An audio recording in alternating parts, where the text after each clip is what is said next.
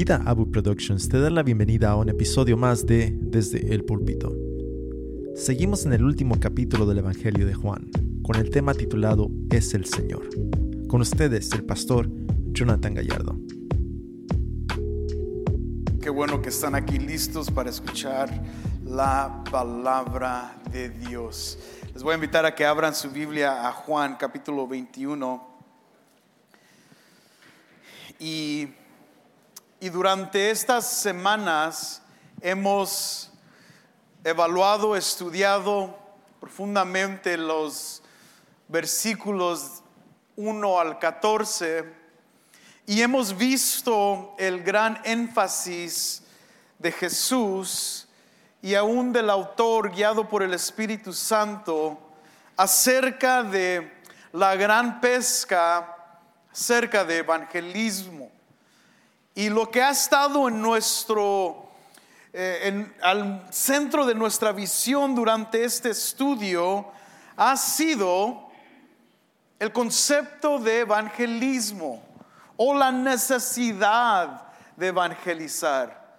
Sabemos que al pescar los discípulos en el barco no es simplemente que está hablando de pescar, ya lo hemos repetido varias veces, eh, usando ejemplo Lucas capítulo 5, es pescar a hombres, pescar al mundo, a, a la humanidad con el Evangelio de Cristo. Esto es nuestra necesidad, esto es nuestro llamado, esto es lo que un discípulo de Cristo hace. Y nuestra oración, que a través de este estudio en el capítulo 21, el último de Juan, como que hemos llegado al final, pero todavía no podemos terminar porque hay algo muy importante que decir acerca de el trabajo que se tiene que hacer. Mi oración es que la iglesia no crezca apática, no crezca fría, no crezca débil cuando se trata del evangelismo, porque es nuestro deber. Y como discípulos encontramos nuestro deber y nuestro ah, mandato de pescar por las mismas palabras de nuestro Señor Jesús. Lean el versículo 6 otra vez. Y él les dijo, capítulo 21, versículo 6, y él les dijo, echen la red al lado derecho de la barca y hallarán que pesca. Esto es el mandato. Hay peces que se tienen que que tienen que entrar a la barca. Y tú como cristiano y discípulo estás llamado a hacerlo. Por eso, hermano, durante estas semanas vamos a dar este énfasis muy profundo para que la iglesia no se le olvide este mandato de evangelizar, de ser evangelistas y compartir el Evangelio. Y lo que aprendemos del capítulo 21 lo hemos visto a través de cada versículo que hemos estudiado estas últimas dos semanas. Y lo que entendemos es que Jesús, al ver a los discípulos en la barca, ¿recuerdan los primeros tres versículos? Ahí está Pedro, ahí está Dídomo, el, el cuate. Ahí está Natanael, ahí está Juan, ahí están los discípulos. Y ellos son, junto con los que no se nombran, los representantes de la iglesia que demuestra el deber de evangelizar. La responsabilidad no se va a quedar en ellos solamente, sino como vemos los que no se mencionan o los que no tienen nombre, ellos también junto con nosotros tendremos este mismo mandato de evangelizar. Cada cristiano evangeliza. Si tú eres un cristiano, tú evangelizas. lo opuesto a eso es, si no eres cristiano, pues obviamente no vas a evangelizar, ¿verdad? ¿A qué? ¿Qué vas a evangelizar? ¿Tu favorito equipo de fútbol? No. Si eres cristiano, evangelizas porque tienes un mensaje. y ha sido llamado a hacerlo. Jesús, entonces, lo mismo enfatiza a tirar la red, a buscar aquellos peces que Él ve y que Él conoce por nombre. Eso requiere obediencia.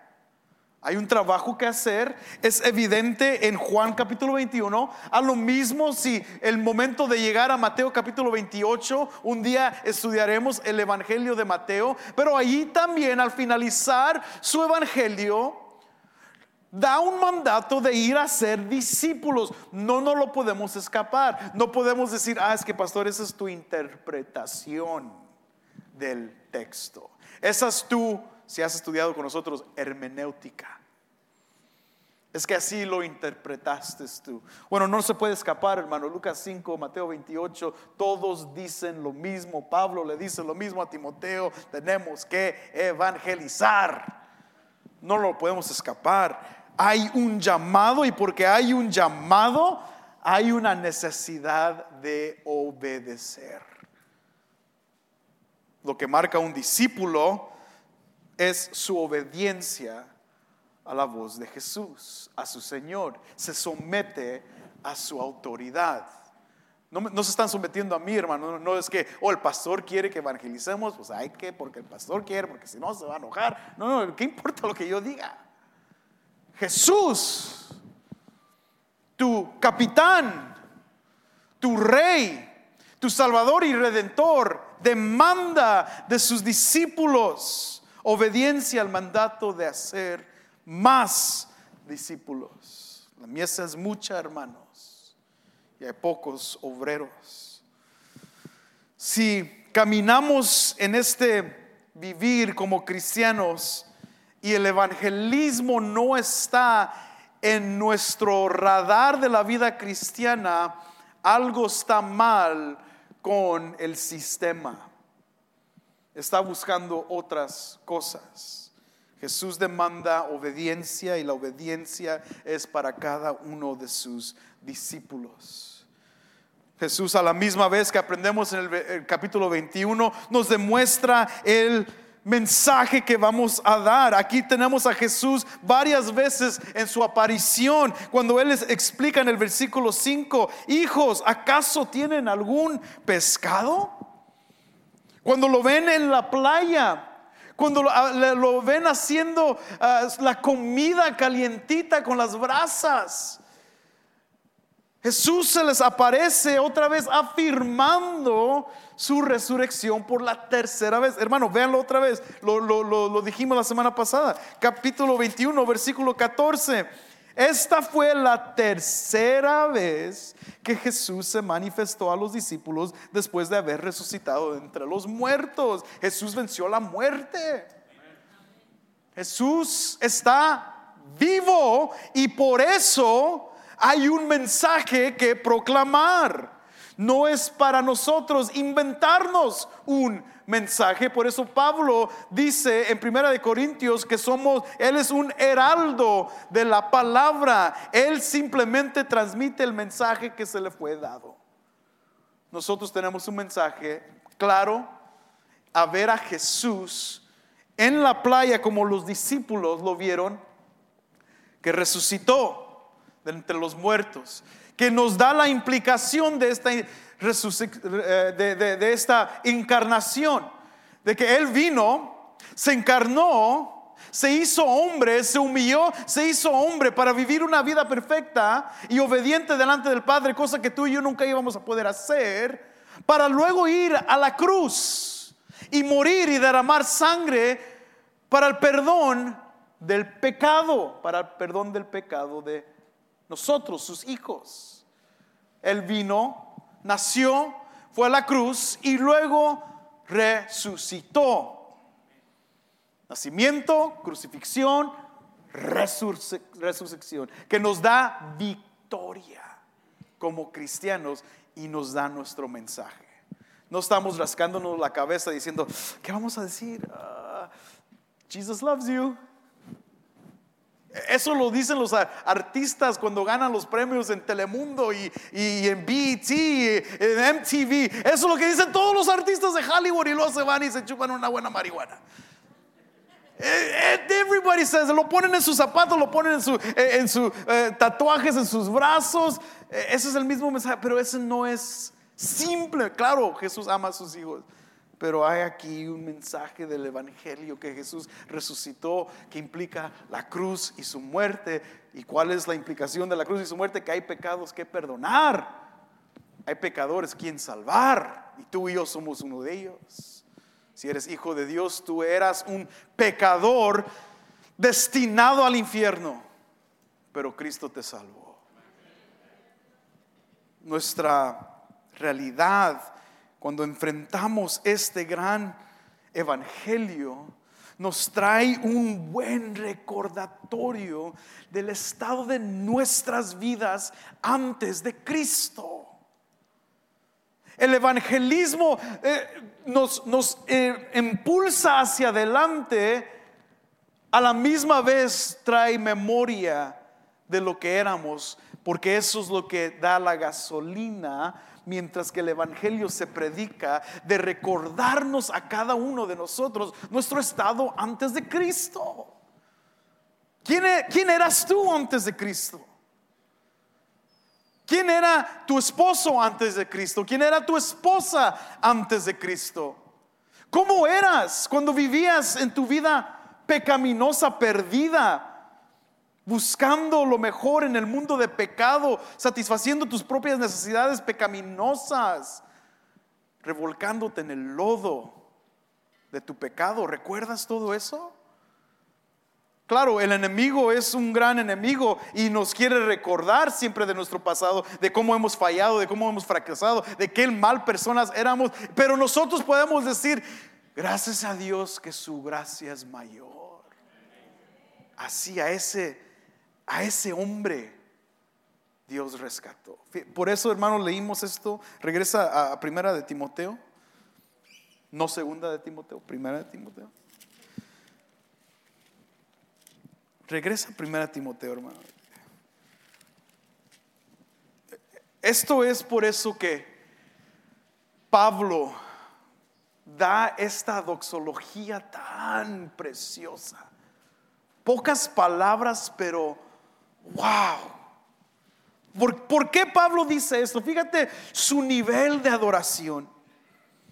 Lo mismo que leímos en el capítulo 1. Fíjate este último versículo 17. Por tanto, dice Pablo, al Rey eterno, inmortal, invisible, único Dios, a Él sea honor y gloria por los siglos de los siglos. Amén. ¿Por qué dice eso Pablo? ¿Por qué las doxologías de Pablo son marcadas con gran ah, agradecimiento? ¿Por qué? ¿Recuerdas lo que leímos? ¿Qué dice Pablo? Primeramente dice en el versículo 12, doy gracias a Cristo, quien, que Cristo Jesús nuestro Señor, que me ha fortalecido porque me tuvo por fiel. ¿Acaso Pablo era fiel? Poniéndome en el ministerio, no, sea, no solo que Cristo lo mantuvo fiel, pero lo puso en ministerio, o sea, en servicio a Él, o sea, que lo puso a trabajar en su equipo lo seleccionó, lo eligió, lo, lo compró para su equipo. ¿Por qué a Pablo? Porque era el mejor. Porque era el mejor cristiano que existía en el mundo. Y, y Jesús tuvo que decir, este lo necesito de mi equipo. Eh, como cuando eh, los equipos de Europa están buscando los mejores jugadores del fútbol, ¿verdad? Y oh, este, necesito este que juegue acá con el PNG. Necesito este que juegue acá con el Real Madrid. Necesito este. Es como, es como los. ¿Por qué? Porque son buenos, ¿verdad? Lo que hacen. ¿Acaso Pablo era así? ¿Acaso Pablo era el Messi del cristianismo en el primer siglo? ¿Qué dice Pablo? Aún habiendo sido yo antes blasfemo. perseguidor. Si entienden lo que significa Pablo con la palabra de ese perseguidor, ¿verdad? O sea, él perseguía a los cristianos. Él los metía en la cárcel para que un día se los comiera un león. Es posible que Pablo estuvo allí cuando apedrearon a Esteban, viéndolo siendo apedreado a su muerte y aplaudiendo. Perseguidor y agresor. Sin embargo, ¿qué dice Pablo? Se me mostró misericordia. Oh, misericordia, mercy no merecida. No, Pablo no era el mejor cristiano, por eso Dios lo escogió. No, Pablo era lo peor. ¿Qué dice Pablo de él mismo? Pero la gracia de nuestro Señor fue más que abundante con la fe y el amor que se hallan en Cristo Jesús. Palabra fiel y digna de ser aceptada por todos. Cristo Jesús vino al mundo para salvar a los pecadores, entre los cuales yo soy el primero. Escuchas las palabras misericordia, gracia, abundancia para un miserable pecador. ¿Por qué crees que Pablo dice, por lo tanto, a Él sea la gloria?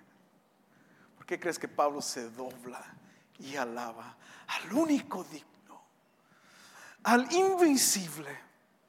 No hay, o sea, palabra suficiente para describir las grandezas de su Dios. Porque al ser como Él fue, Dios tuvo misericordia de Él y lo rescató. ¿Por qué crees que Pablo era tan, tan devoto a sus misiones? Qué crees que Pablo no solamente se plantó en Éfeso? ¿Por qué crees que Pablo no solamente se plantó en Jerusalén? ¿Por qué crees que vemos y sabemos, conocemos de tres viajes largos de misioneros que hizo Pablo? ¿Por qué crees que cuando le escribe la carta a los romanos les dice, yo quiero ir a España porque todavía me falta ir hacia España a predicar el Evangelio? ¿Por qué crees que Pablo pudo resistir los azotes que se les daba? ¿Por qué crees que Pablo aún pudo estar gozoso cuando estaba en la cárcel. ¿Por qué crees que Pablo edificaba y escribía sus cartas a las iglesias? demostrándoles y enseñándoles el Evangelio, porque el Evangelio de la gracia y de la misericordia de Dios fue que lo rescató a Él. Y al igual, hermano, tú has sido, si tú eres un hijo de Dios, si tú eres un verdadero convertido cristiano, tú estás aquí no porque las palabras de Jonathan fueron tan impresionantes que te dejaron, wow, qué inteligencia. Hermano, a veces ni sé pronunciar, pronunciar las palabras en español. You're not here for me. Yo sé que no están aquí por mí. No están aquí porque alguien o un hombre elocuente los atrajo a él mismo. Están aquí porque Cristo murió por sus pecados y los rescató. E, eso es lo que nos motiva. Y eso es lo que nos impulsa a evangelizar. Imagínate, Pablo, después de tener esa gran experiencia en el desierto con Jesús, estar años con Él y aprender de Él, que él simplemente hubiera dicho, ah, thank you, you're amazing, muchas gracias Dios, no lo merecía, gracias. Pip, pip, méteme en mi carro, me voy a la casa y disfruto mi vida en paz hasta que me muera. Fíjate que Pablo nunca hubiese evangelizado. Fíjate que Pablo nunca hubiese ido a las ciudades para dar el mensaje. Pablo pudo haber vivido en Jerusalén como relax. No digo nada porque si no me meten a mí a la cárcel. quedo en mi casita, pongo mi cafecito y vivo la vida en paz con el mundo. Oh, gracias a Dios que no lo hizo. Él tenía un mensaje y ese es el mensaje que tenemos nosotros. Pablo predicó a Cristo crucificado. Pablo predicó la salvación del pecado por medio de Cristo Jesús. Hay un mensaje que predicar, hermanos. Y luego vimos cómo Jesús asegura el mensaje y el éxito del trabajo, ¿verdad? ¿Cómo lo asegura? Cuando Él les dice, tira la red al otro lado. Y entonces dice el versículo 6, entonces la echaron y no podían sacarla por la gran cantidad de peces. Jesús aseguró la misión por medio de la obediencia. Él sabía quién se iba a salvar.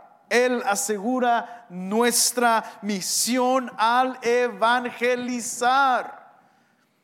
Él conoce a aquellos que van a ser salvos. Nuestro trabajo es evangelizar, es hacerlo. Cuando, cuando tú hablas con tus amigos, y, para no sonar súper religioso, cristianoide, ¿no? De que tienes que siempre estar hablando de las cosas de Dios. Claro, obviamente hay tiempos cuando tú estás con tus amigos que no vienen a la iglesia, están juntos viendo un partido de fútbol o viendo el, box o un cumpleaños, una quinceñera, o lo que sea, una fiesta, de, y están ahí hablando y, y parte de nuestra charla normal es normal, ¿verdad? Eh, ah, está bien frío, ah, ya está frío. mañana va a estar frío, mañana va a estar frío también. Pasado otra, oh, pues es, febrero, sí, es febrero. Y es la, misma plática. ¿Cómo está la chamba? Pues eh, está la chamba, ¿no? Hay que echarle para adelante, nada para atrás. Eh. ¿Cómo va? ¿Cómo está? No, pues hay que sí, así, así es, así es. Hay que chambear, hay que chambear. lo mismo, lo mismo, lo mismo. Pero de vez en cuando, como hijo de Dios, tienes que preguntarle cómo está delante de Dios. Oye, ¿cómo? Ok, ya, ya, el clima, ya, ya, el trabajo, hay que echarle para adelante. Ok, ya, ya, ok. Oye, Teófilo, ¿cómo está tu vida delante de Dios? ¿Qué? ¿Qué?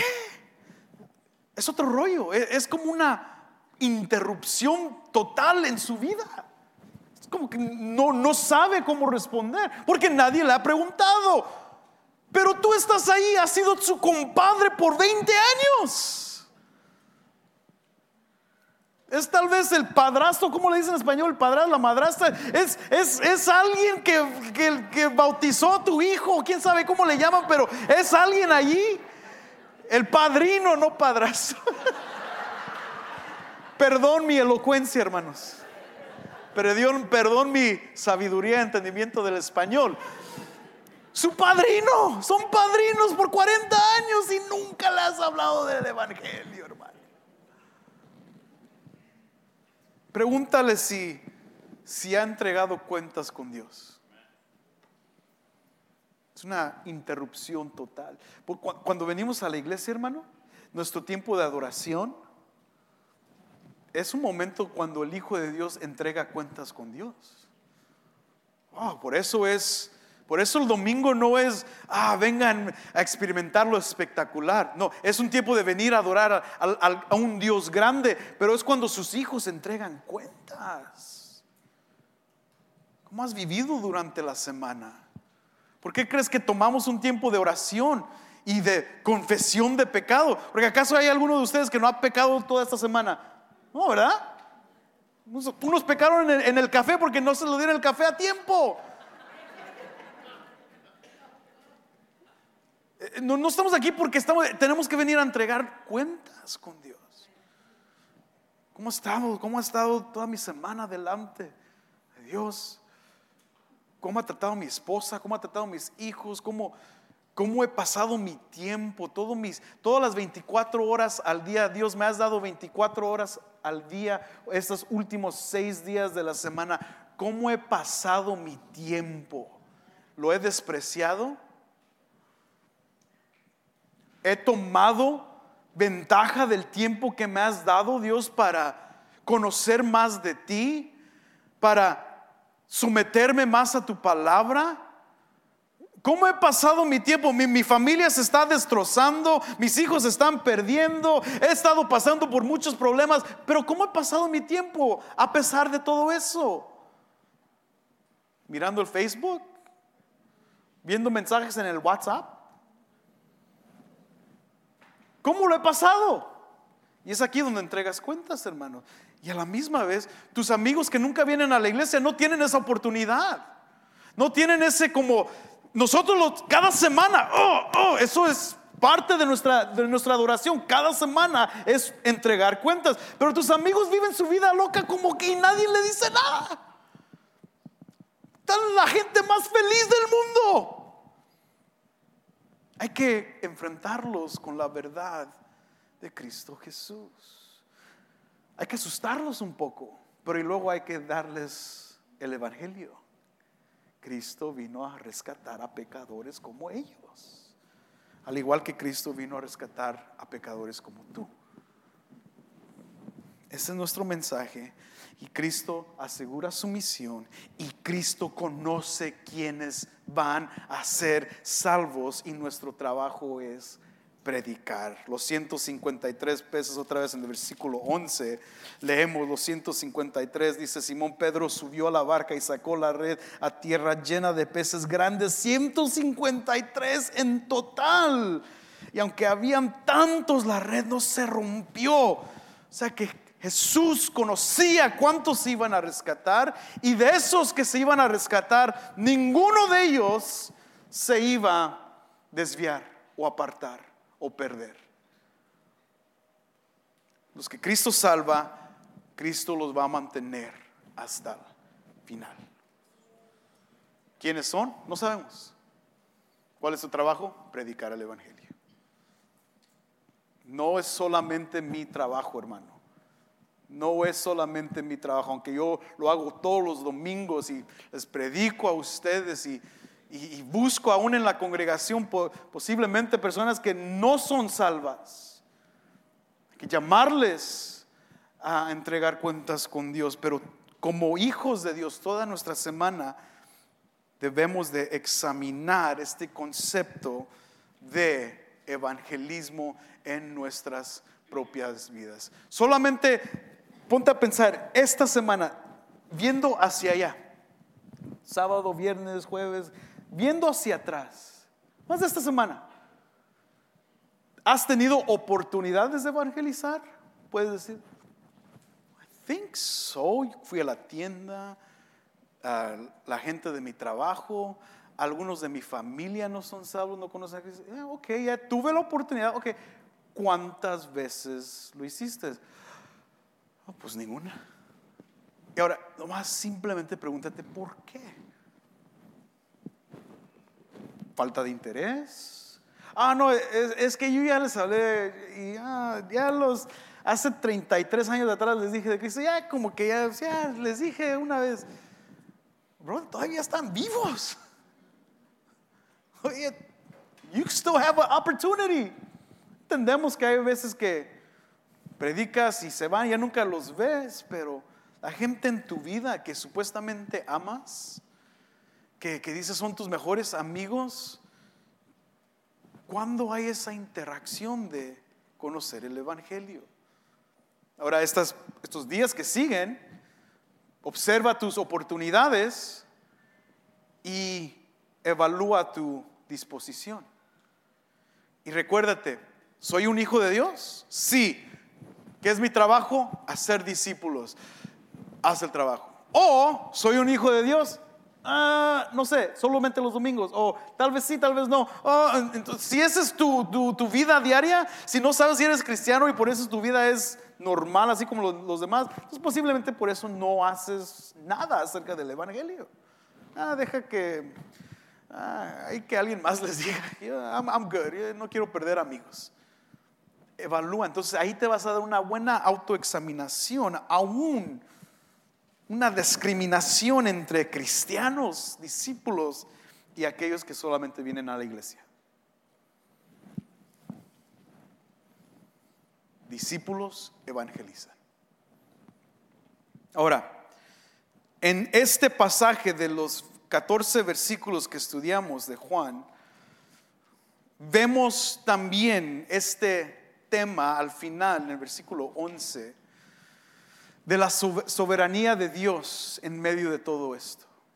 Que Jesús está allí, Jesús conoce, sabe quién, quién va a salvar, sabe la cantidad exacta. Hay, una, hay un dilema en el evangelismo cuando pensamos en la soberanía de Dios. Aún cristianos se han dividido en este punto. Si Dios es soberano, ¿por qué tenemos que evangelizar? Si Dios es soberano en la salvación y en el evangelismo, entonces, ¿por qué evangelizar? Es una pérdida de tiempo. Y hay, hermano, créanlo, hay hiper, lo que le llaman hipercalvinistas que piensan de esa manera. Dicen, Dios es tan soberano y tan poderoso, ¿cómo es posible que yo me meta en los planes de Dios para rescatar a un perdido? Ese es trabajo de Dios y por eso prefieren quedarse sentados y no hacer nada. Lo hacen de una manera muy teológica, pero incorrecta. Descansan totalmente en la soberanía de Dios sin querer levantar un dedo. Es como decir, a mí me gusta una casa impecable, limpia y que huela a Windex y, todo eso, ¿no? Y Lysol, que huela bonita, y solamente te quedas en la casa y no haces nada. No la limpias, no tiendes tu cama, no limpias nada. no, es que a mí me gusta así, pero alguien lo va a hacer. No me meto en eso. Mi esposa es súper buena para limpiar. Yo no me meto en las cosas que ella, que ella hace que son súper buenas. Es que ella lo haga. Y hay muchos esposos así. Creen en la soberanía de su esposa. Ella cocina a lo mejor, limpia a lo mejor y por eso yo no hago nada. Enseña a mis hijos de la mejor manera, los instruye en los caminos de Dios de la mejor manera, soberana. Pero hay cristianos que piensan de esa manera. Hay otros que no. Al otro lado. Hay otros, tendencia arminiana, que dicen, no, no, no, Dios es soberano, sí, sí, sí, pero, pero no, no, no, hay que, hay que, hay, tenemos que evangelizar y, manipular a esta gente que, tienen que llegar a conocer a Dios y tienen que salvarse y ellos tienen que hacer la decisión. Y, hay como un conflicto de a veces entendimiento de la soberanía de Dios. Entonces hay que entender primeramente lo que es la soberanía de Dios en el evangelismo para poder tener una claridad en nuestra metodología, especialmente cuando predicamos. Fíjate, nomás para estudiar un poco, la, soberanía de Dios es basta, es, es un tópico muy, muy grande. Y para los varones vamos a reunirnos cada primero y tercer lunes del mes y vamos a tener un estudio bíblico donde vamos a estudiar tópicos como esto. Y, vamos a poder pasar mucho tiempo en esto porque va a ser cada primer y tercer lunes con puros varones. Esposas, mándelos el primer lunes de cada mes y el tercer lunes de cada mes que vengan aquí para estudiar la palabra de Dios. Aquí vamos a estar. Vamos a estudiar la soberanía de Dios. Aquí vamos a estudiar la soberanía de Dios al llegar al evangelismo en este tópico. Entonces, leamos algunos versículos. Vayan a Mateo. Nomás para tener una, una base de partida. No son todos, pero son algunos. Mateo 25. Mateo 25, 41. Dice así, Jesús, entonces dirá también a los de su izquierda, apártense de mí, malditos, al fuego eterno que ha sido preparado para el diablo y sus ángeles. Allí Jesús hace una división de personas. Malditos, les dice, van a ir al infierno. Ahora, vayan a Romanos, capítulo 9, famoso capítulo no lo podemos estudiar todo, pero versículos 22 y 23. ¿Y qué si Dios aunque dispuesto a demostrar su ira y hacer notorio su poder, soportó con mucha paciencia a los vasos de ira preparados para destrucción. Lo hizo para dar a conocer las riquezas de su gloria sobre los vasos de misericordia que de antemano Él preparó para gloria. Este versículo es interesante porque al estudiarlo vemos una palabra aquí en su contexto original, verbo perfecto, o sea, un verbo ya terminado, el, el, trabajo se hizo, la acción se hizo, se hizo cuando dice preparados. O sea que ya están destinados para la destrucción. Entonces aquí vemos algo interesante, ¿verdad? Vasos de misericordia, vasos de ira.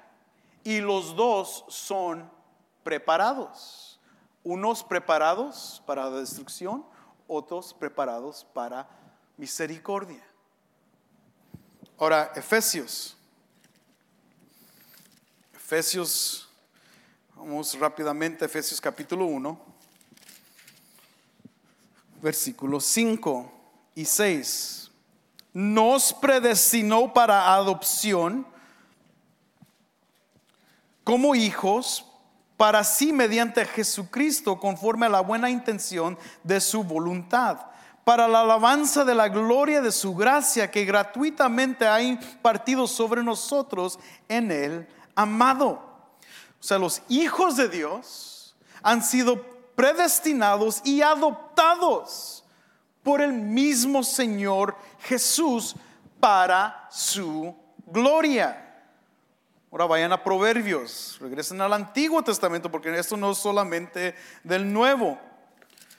Proverbios capítulo 16. ¿Qué dice Proverbios 16, versículo 4? Todas las cosas hechas por Él, Señor, tienen su propio fin, hasta el impío para el día del mal. O sea, en el evangelismo hay este dilema de la soberanía de Dios de este gran poder de Dios en la salvación de la gente. Los, puritanos que, que, armaron la confesión de Westminster definieron este concepto en uno de sus decretos adentro de la confesión que dice, por el decreto de Dios para la manifestación de su propia gloria, algunos hombres y ángeles son predestinados a vida eterna y otros preordenados a muerte eterna. Esa es la manera que ellos figuraron este entendimiento de la soberanía de Dios. El dilema otra vez es, entonces, ¿por qué evangelizar? Si Dios ya conoce y ya sabe y de hecho ha preparado desde antes, antemano, entonces, ¿por qué nos metemos nosotros? Ah, es increíble. Capítulo 9 de Romanos hace eh, ese énfasis en la separación de, aquellos predestinados para, para, misericordia y para ira. Y luego en el capítulo 10 Pablo dice, tienes que predicar. ¿Por qué? Porque tú y yo no somos Dios y no conocemos quiénes se van a salvar.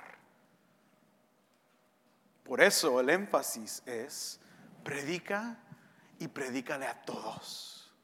No los evalúes al verlos a tus familiares y decir, verlos en la mesa Ay, el tío Chencho, no, el tío Chencho, no. Creo que ese como que no, Dios no le va, Dios no va a dar dos centavos por mi tío Chencho, eh. ni, gasto, ni, pierdo mi tiempo.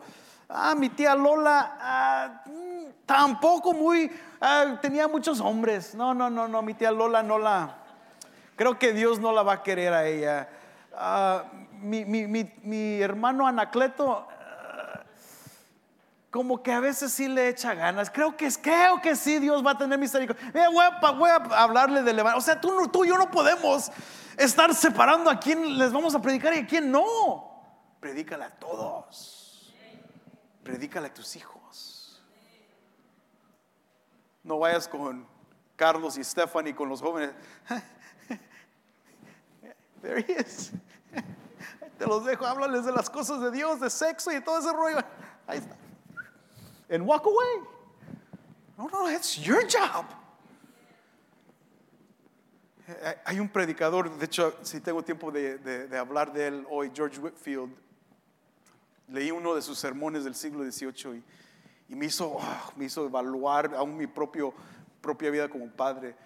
Él, él estaba examinando aún los niños y los jóvenes en una de sus predicaciones y, dice, es posiblemente que muchos de los niños y de los jóvenes de esta congregación van a estar parados delante de Dios en el día de juicio y siendo condenados al infierno, van a gritar por su propio pecado y van a gritarle a su padre y a su madre porque no les instruyeron en los caminos de Dios. Oh, hay muchos jóvenes aquí que sus padres nunca les hablan del Evangelio. Piensan que es el trabajo simplemente de la iglesia. Si esos jóvenes se pierden, ellos un día van a estar delante de Dios y van a decir, papá, mamá, no me hablaste de las cosas de Dios. Tenemos que predicar en medio de la soberanía de Dios, tenemos que predicar. Este pastor, George Whitfield, fue reconocido como uno de los calvinistas más mega importantes de la historia de la iglesia. Y usualmente los calvinistas tienen una mal- mala fama de, de no ser evangelísticos por, por, por los hiper calvinistas que no hacen nada por la soberanía de Dios. Pero Whitfield creía profundamente en la soberanía de Dios y él, su énfasis y su ministerio era de puro evangelismo y de predicación. Uno de sus amigos, John Wesley, era mismamente enfático mismo en el evangelismo, pero Whitfield tenía un concepto de la soberanía de Dios muy diferente y distinta de Wesley. Wesley y los metodistas tenían un concepto de soberanía, pero dependían mucho más en la voluntad propia, en el libre albedrío del humano, de que el humano tiene la libertad de escoger a Dios o de rechazarlo. Y simplemente por la gracia de Dios que se les da a todos, esa gracia como que les empuja a escoger a Dios y les ayuda a escoger a Dios, pero a otros al fin de ese tiempo no escogen a Dios porque no les simplemente no quisieron. Se fueron rebeldes delante de Dios.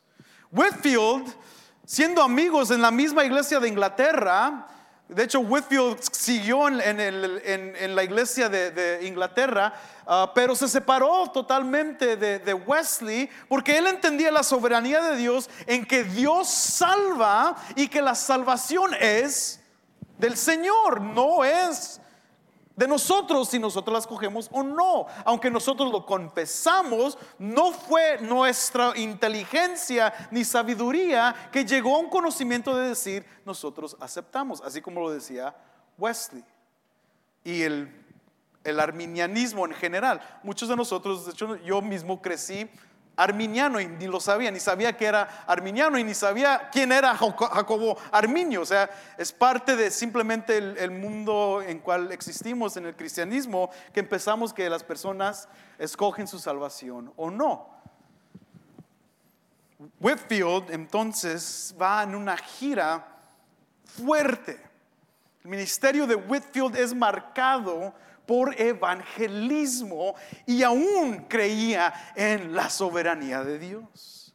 Varios de sus predicaciones, no tengo el tiempo para leer todas estas, pero déjame leerles algunas cuantas frases de, de algunas de sus predicaciones. Dice Whitfield, hay muchos también que siguen en una ronda de deberes un modelo de actuaciones y que piensan que irán al cielo. Pero si los examinas, aunque tienen a Cristo en sus cabezas, no tienen a Cristo en sus corazones. Bien, Whitfield habla y predica y enseña y dice esto. Hablo en lenguaje básico Ya conocéis mi manera de predicar. No quiero hacer de orador, no quiero que me consideren un erudito. Quiero hablar de modo que pueda llegar al corazón del pobre, de la pobre gente. ¿Qué decís, mis queridos oyentes? ¿Sois conscientes de vuestra debilidad? ¿Sentís que sois pobres, miserables, ciegos, desnudos por naturaleza? Extrajéis vuestros corazones, vuestros afectos, vuestras voluntades, vuestro entendimiento para ser guiados por el Espíritu de Dios como un niño pequeño entrega su mano para ser guiado por su padre? ¿Sois pequeños vuestros propios ojos, a vuestros propios ojos? ¿Pensáis mal aún de vosotros mismos?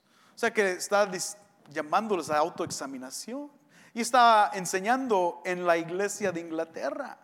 Por lo cual, muchos de la iglesia de Inglaterra no les gustó su mensaje y por eso le cerraron las puertas. Pero no paró Whitfield.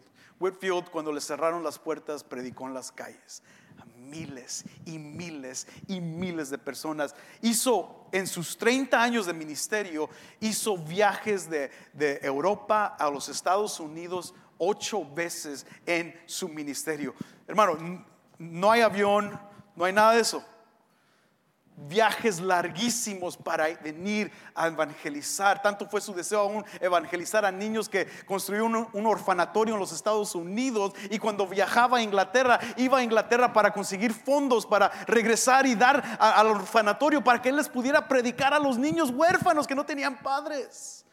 Era énfasis fuerte de predicar en los, en, las, eh, en los lugares donde había minas, donde habían miles de hombres trabajando en las minas. Y él se paraba enfrente de las minas y salían esos hombres de, la hora del lonche, todos llenos de, negros, todos sucios por el trabajo adentro de la mina. Y les predicaba de Dios. Y mientras les predicaba, esos hombres escuchaban el Evangelio y las lágrimas de sus ojos limpiaban sus caras lloraban y lloraban porque escucharon el Evangelio para ellos. Miles de personas escucharon el Evangelio por una persona que dependía en la soberanía de Dios y creía en el mensaje que estaba predicando.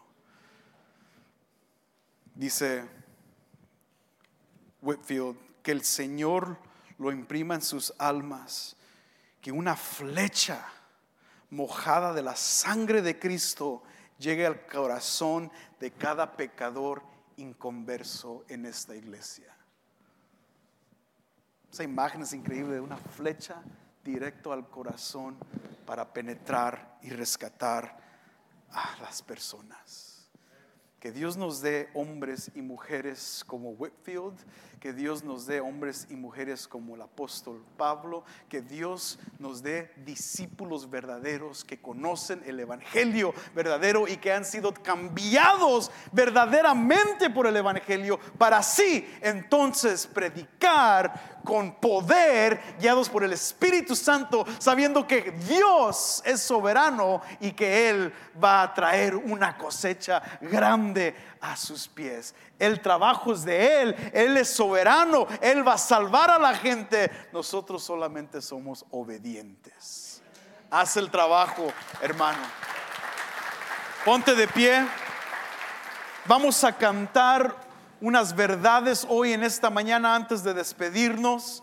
Pero canta con nosotros y que Dios le dé a esta iglesia este deseo de evangelizar de dejar ser flojos cuando se trata del evangelismo, pero ser guiados por el poder de Jesucristo hoy en esta mañana. Vamos a elevar nuestra, nuestras voces hoy y cantar con gozo de lo que Dios puede hacer en nuestras vidas. La siguiente semana vamos a regresar al mismo tópico por si no quieres venir, ya sabes por qué no. ¿No quieres escuchar esto otra vez? Lo vamos a enfatizar otra vez. Vamos a cantarle a Dios. Gracias por tu sintonía. Queremos invitarte a que escuches Vida Podcast. Nos encontramos en una serie titulada Cómo escuchar un sermón. Puedes encontrarlo donde quiera que podcasts estén disponibles o en nuestra página de YouTube Vida Avo Productions. Para cualquier otro detalle de nuestra iglesia, visita nuestra página web www.vidaabu.com. Esta ha sido una producción de Vida Abu Productions.